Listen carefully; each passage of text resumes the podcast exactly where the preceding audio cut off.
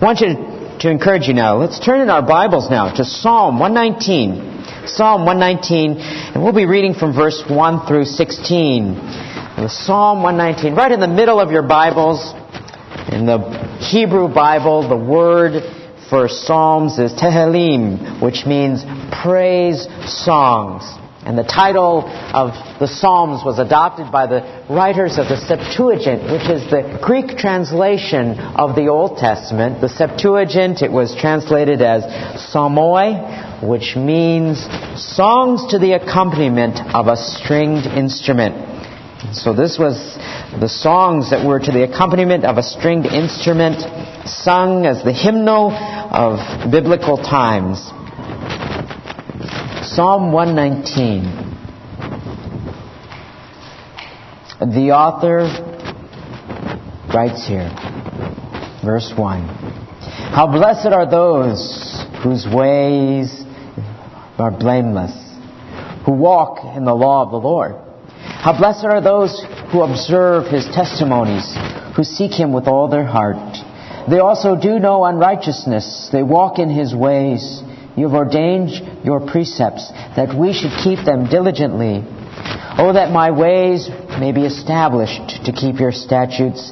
Then I shall not be ashamed when I look upon all Your commandments. I shall give thanks to You with uprightness of heart when I learn Your righteous judgments. I shall keep Your statutes. Do not forsake me utterly. How can a young man keep his way pure? By keeping it according to Your word. With all my heart I have sought You. Do not let me wander from Your commandments. Your word I have treasured in my heart, that I may not sin against You. Blessed are You, O Lord. Teach me Your statutes. With my lips I have told of all the ordinances of Your mouth. I have rejoiced in the way of Your testimonies, as much as in all riches. I will meditate on Your precepts and regard Your ways. I shall delight in Your statutes. I shall not forget Your word." Let's pray before we look into the Word of God this morning.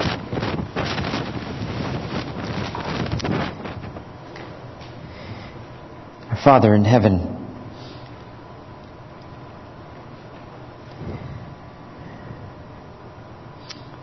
pray, O God, that we might see these words as Your words. As You speak your, from Your word, we pray, O God, that we might be teachable, that we might be humble, that You, as Your word has declared, that You would show us great and mighty things which we do not yet know. In Jesus' precious name, amen.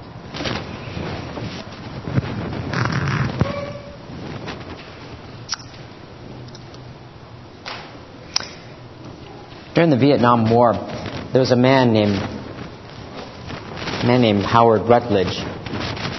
Howard Rutledge's plane was shot down over Vietnam. So what he did was he parachuted out and he landed in a village, and he was immediately attacked. He was stripped naked and he was imprisoned. For the next seven long years, he, he endured a brutal treatment under the hands of his captors in this village. His food was a little more than a bowl of, of soup with rotted things in it, and he had a little piece of pork fat in there, along with all of the skin and the hair and all. They put him in this prison, and this makeshift prison, there were rats the size of cats there. There were spiders the size of his fists that scurried around him. He was frequently cold, was often alone, and he was tortured, sometimes shackled in positions that would be excruciating to his body, and for days he would be. He had insects that would be carnivorous, that would bore into the sores of his body that would be oozing with pus. And so the question is, how did a person like that keep his sanity? In his book, he writes, "In the presence of mine enemies," he gives an expression of what all of that was like, and the importance of the Word of God to him at that time. And he writes this quote, "Now the sights and sounds and smells of death were all around me. My hunger for spiritual food soon outbid my hunger for a steak. Now I wanted to know about that part of me that will never die. Now I wanted to talk about God and Christ and the church. But in heartbreak, solitary confinement, there was no pastor, no Sunday school teacher, no Bible, no hymn book, no community of believers to guide and sustain me. I'd completely neglected that part, that spiritual dimension of my life. It took prison to show me how empty life is without God. And so I had to go back in my memory to those Sunday school days in Tulsa, Oklahoma. If I couldn't have a Bible or hymn book, I would try to rebuild them in my mind. How I struggled to recall those scriptures and hymns. I had spent my first eighteen years in a Southern Baptist Sunday school, and I was amazed at how much I could recall. Regrettably, I had not seen the importance of memorizing verses from the Bible or learning gospel songs. Now when I needed them, it was too late. I never dreamed that I would spend almost seven years, five of them in solitary confinement in a prison in North Vietnam, or that thinking about one memorized verse could have made the whole day bearable. One portion of a verse I did remember was, "Thy word have I hid in my heart." How often I wished I had really worked to hide God's Word in my heart. I put my mind to work. Every day I planned to accomplish certain tasks. I woke early. I did my physical exercises, cleaned up as best as I could, and then I began a period of devotional prayer and meditation. I would pray, hum hymns silently, quote scripture, and think about what that verse meant to me. Remember, we weren't playing games. The enemy knew the best way to break a man's resistance was to crush his spirit in a lonely cell. In other words, some of our P O Ws after solitary confinement lay down in a fetal position and died. All this talk of scripture and hymns may seem boring to some, but it was the way we conquered our enemy and overcame the power of death around us, unquote. And so we think to ourselves, imagine if everything was stripped away from you. Imagine if you had nothing. No home, no clothing, your family, your friends, your health and your well-being. Imagine if you had nothing. Only misery to compound the loss of everything. You were sick. And you had insects that would bore holes into your skin. You think of the good times, but even after a few years, those begin to fade as you think to yourself, perhaps your family has even forgotten you. You'd curl up. Would it be in a fetal position just to die? For some of you, it might not even take that much for you to give up on life. Maybe just the loss of your spouse or your family, your children, you'd give up because that's all that you perhaps live for. The reason why Howard Rutledge was able to survive was because his identity, you see, wasn't wrapped up in his job. His identity wasn't wrapped up in his accomplishments. Who he was wasn't wrapped up in his grades in school, or it wasn't wrapped up in his children or his family. It wasn't wrapped up in all of his responsibilities that he had that perhaps make a person feel important. But his identity was wrapped up in the fact that he knew God. And when it came down to it, he thought to himself of what really mattered in life when all that was stripped away, and it took prison in a Vietnam cell to teach him that. For he'd hidden some of it into his heart. But one of his regrets was that as a young person, as a youth, he thought that it was irrelevant, that it didn't matter, and that he didn't care about learning the songs that people would sing or memorizing or even reading the Word of God, and he didn't see the benefit of it. And now when he needed it, he writes, quote, "Regrettably, I had not seen the importance of memorizing verses from the Bible or learning gospel songs. Now when I needed them, it was too late," unquote. That characterized you and me? We see it as, oh, this is boring. It's useless. Why sing? Why learn these songs? Why read? This person who wrote Psalm one nineteen has a completely different desire in his heart is to be the heart that we're all to have. Because the expression of his heart in Psalm one nineteen, the longest psalm, the longest chapter in all of the Bible, expresses a love for the Word of God that you and I are to have. It's written in a very special way. As you see in your Bibles, it's broken down in eight verse sections. Eight verse sections. The first eight verses all begin with the first letter of the Hebrew alphabet. Aleph, you see there in your Bibles. Second eight verses begin with Beth, and so on and so forth. Gimel, Daleth, Hey, Wow, Zayin, Hey. And it begins to be a song that praises God for His Word. And the psalmist here tells us how much he loves the Word of God. He talks about how he thinks about it from dawn in verse one forty-seven, daily in verse ninety-seven, seven times daily, nightly, at midnight. In other words, it is all through the day that the Word of God dominates his life, dominates his thinking. And that is how it is to be with us. As the preacher Charles Spurgeon would say, that our blood should run bibline, full of the Scriptures. And here in the first eleven verses, he lays out his heart and lays out for us four benefits. Four benefits of treasuring and following the Word of God. And then five attitudes that we should have. For the Word of God is a benefit to us. And if we don't see how important it is to life, it's useless. It's useless. It's, it's, it's something that we will say, well, this is not really that important for me to learn. The first thing he says in verse one through five is that the first benefit for those who treasure the Word of God is that it brings blessings. How blessed are those, it reads, are those whose ways are blameless or is blameless, who walk in the law of the Lord. How blessed are those who observe His testimonies, who seek Him with all of their heart. Do you want to be happy? Do you want to have joy? Do you want to have peace? Do you want to be in the favor of God?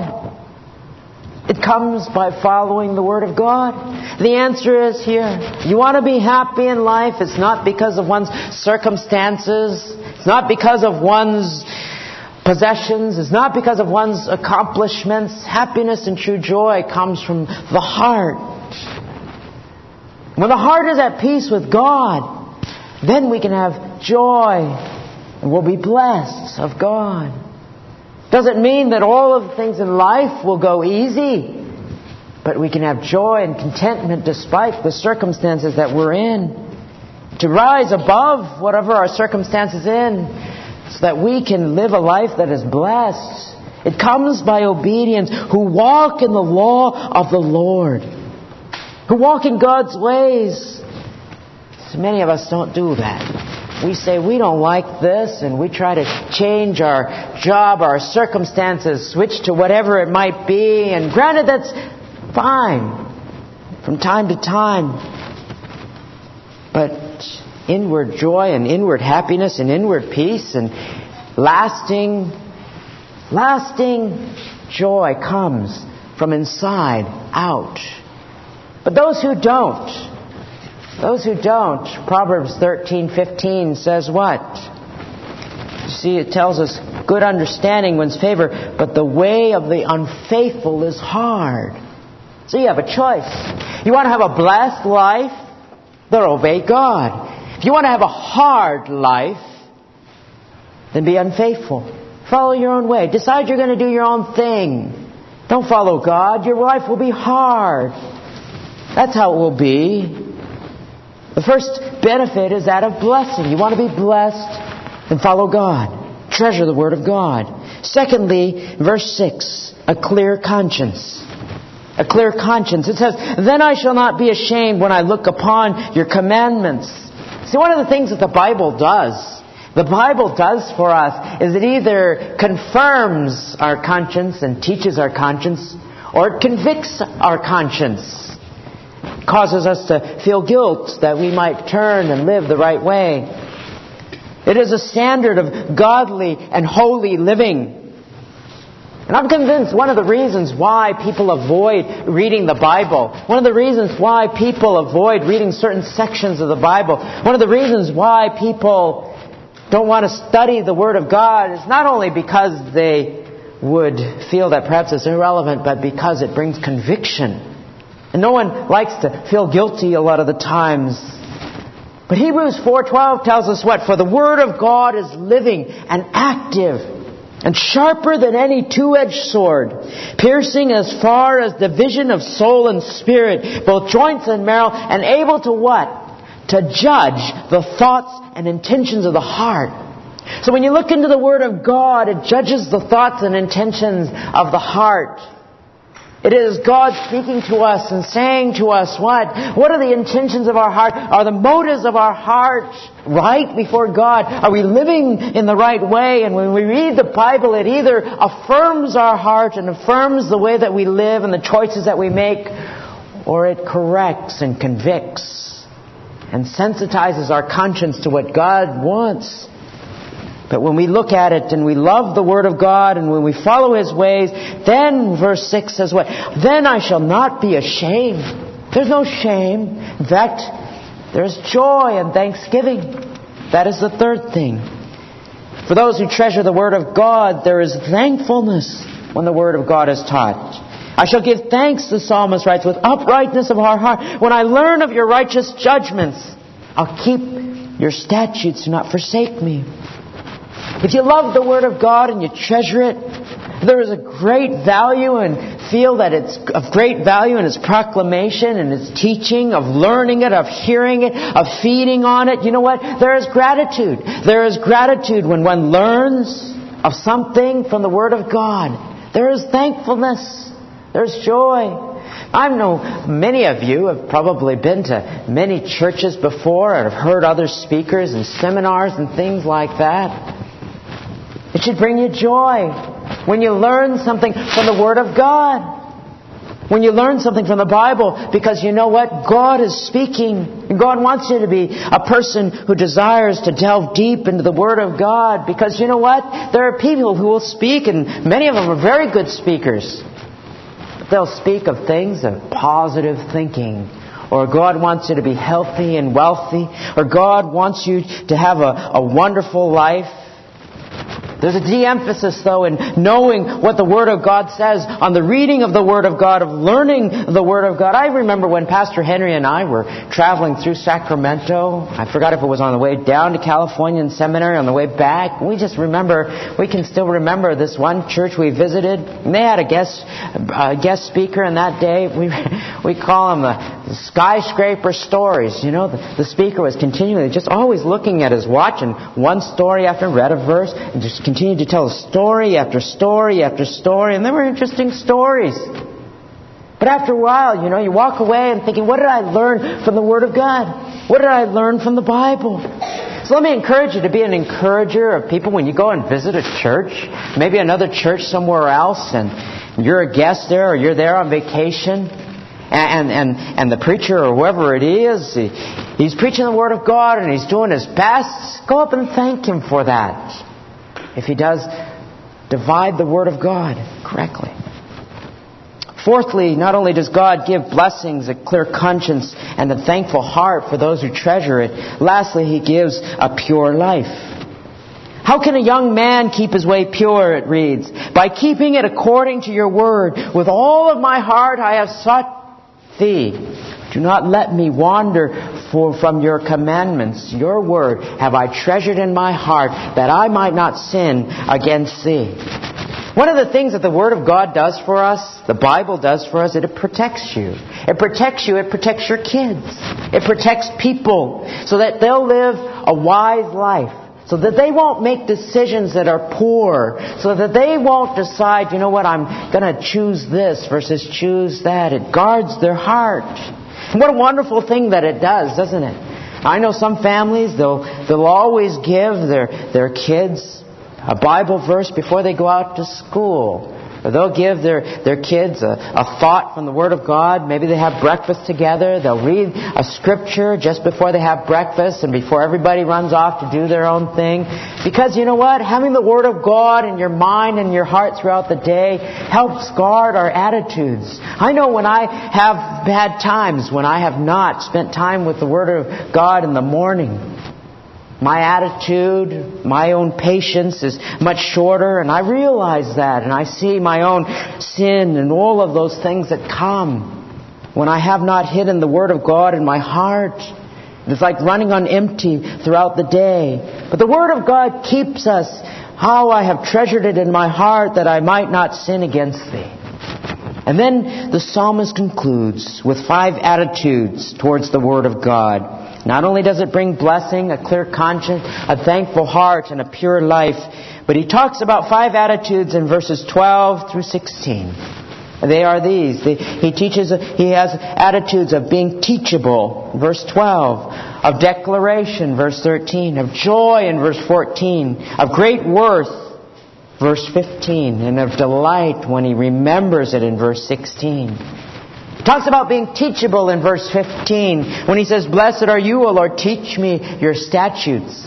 You know, some people are taught when they come to any piece of literature, they're to be critical about it, or they're to question it, or they're always to come forth with a skeptical attitude. And they approach the Bible like that, and that's not such a way that God desires that we come. We're to come and say, "God, what can you learn? What can you teach me today? What are you trying to say to my life?" Rather than saying, "Well, I don't know if it says that," and you think of all fifteen different views of what it might mean, and it does nothing for you. To be teachable, to be people who desire to learn. We're not to be people who are always coming to the Bible in a critical spirit to say, "No, it doesn't do, say that," or whatever it might mean. And many times we're unwilling to submit to what the Bible says. Because our life situation says this or whatever, we begin to twist the word and, and reinterpret it so it fits our own life or whatever it might be. Instead, we're to come and say, "Am I right or am I wrong, Lord? Teach me and show me through your word that I might know what the truth is." Secondly, declaration. The psalmist, right, his lips told all of the ordinances of his mouth. You know, God desires that we learn and that we tell others. So that not only are we teachable, but we are to be teachers of others. Just like we learned last week in Hebrews chapter five. When he says to the readers there, he says, "You know what? You're still infants. You should be eating meat, not milk. But still, you've got somebody to, that you have a need to teach you the elementary principles of the Word of God." Remember that? And then he says, "Well, you should be teachers by now." And maybe you've been a Christian for years. Maybe you've known God's Word for years, but you never ever really have taught someone else. Have shared the Word of God even with your kids or spoken of it or whatnot. We should be teachers. We should declare it. Thirdly, the attitude of joy. When we come and hear the Word of God, for some, it seems irrelevant. Bible studies, sermons, church on Sunday. To them it's a waste of time. But for those who love the Word of God, there's to be joy. And fourthly, great worth. "I will meditate on your precepts and regard your ways." And what dominates your thought life? What dominates your dreams? I mean, some people, they, they love advice. You know, you ever notice? They're there. When Bill Gates speaks, or when Donald Trump is on T V, they're taking notes. You know, that's what they make them do. Those people in the business class at Yale watch that show. You know, that's they, they, they, they want to know from somebody who knows something so they can have, quote-unquote, success in life. Maybe even a grandparent, and they're so attuned because they know Grandpa's got wisdom or Grandma has lots of things that are good to say, and they listen. I'm not saying any of those things are bad, but how attuned are we when we come and we look at the Word of God that says, "God has something for me that I might be blessed today." And fifthly, a delight, a delight. A lot of people in verse sixteen, "I shall delight in your statutes." A lot of people, you see, look at the Bible like James writes in the book of James. A lot of people look at it like a mirror. They look at a mirror and they see how messed up their hair is. And they look and see how their makeup is not on right. But it'd be tragic if they walked away and immediately forgotten what they look like, such that they can't fix themselves and make themselves look presentable. And so too are those who look at the Word of God and they don't care. They walk away. Many people can be like that. And we come to the subject of loving the Word of God. People say, well, I'm too busy. Or I don't have time. Whatever it might be. You know, I've used those excuses in the past as well. George Mueller, a man of prayer, after having read through the Bible a hundred times, he says this. He was a very godly man of prayer in church history. He says, quote, "I look upon it as a lost day when I have not had a good time over the Word of God. Friends often say, quote, I have so much to do, so many people to see, I cannot find time for Scripture study," unquote. Perhaps there are not many who have more to do than I. For more than a half a century, I have never known one day when I have not had more business than I could get through. For four years, I have had annually about thirty thousand letters, and most of them have passed through my hands. Then, as a pastor of a church with twelve hundred believers, great has been my care.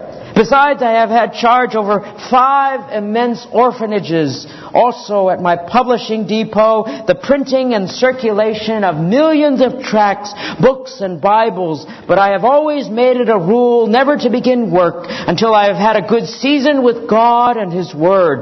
The blessings I have received have been wonderful," unquote. So how about you and how about me? I'm certain here, people of here, I don't know of any of you that gets thirty thousand letters in a year or has its oversight over twelve hundred people and orphanages and printing presses, et cetera. But would you commit to putting God and time alone with Him first in your day if it's important to you? Some people have the old adage that say, well, no Bible, no breakfast. I'm going to spend time in the Word of God, feeding off that before I feed off of things. When I was in college, it was easy. I would say, well, to myself, you know what? Studying is very important to me.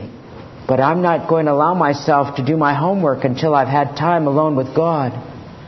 For some, perhaps you're a habitual coffee drinker and you think to yourself, how can I get through the day? Well, make a commitment perhaps that while you're having your first cup of coffee, that you'll be opening your Bible at the same time. Learn to love the Word of God, because I want you to be blessed. I want you to see how God is teaching you and to cause you to grow, to be more mature, to be discerning, and to have true joy that is everlasting, even during a season and a time. That's my heart. To have a heart that loves the Word of God as the psalmist does. To think on it all day long. Because God has great news for you and He wants you to be blessed. God wants to bless you. And the way that you are blessed and have a life of joy is to follow the Word of God. And you cannot follow what you do not know. Because the other choice, as Proverbs thirteen tells us, the way of the unfaithful is hard. The way of the unfaithful is hard. So choose today, will you love or not the Word of God? Let's pray.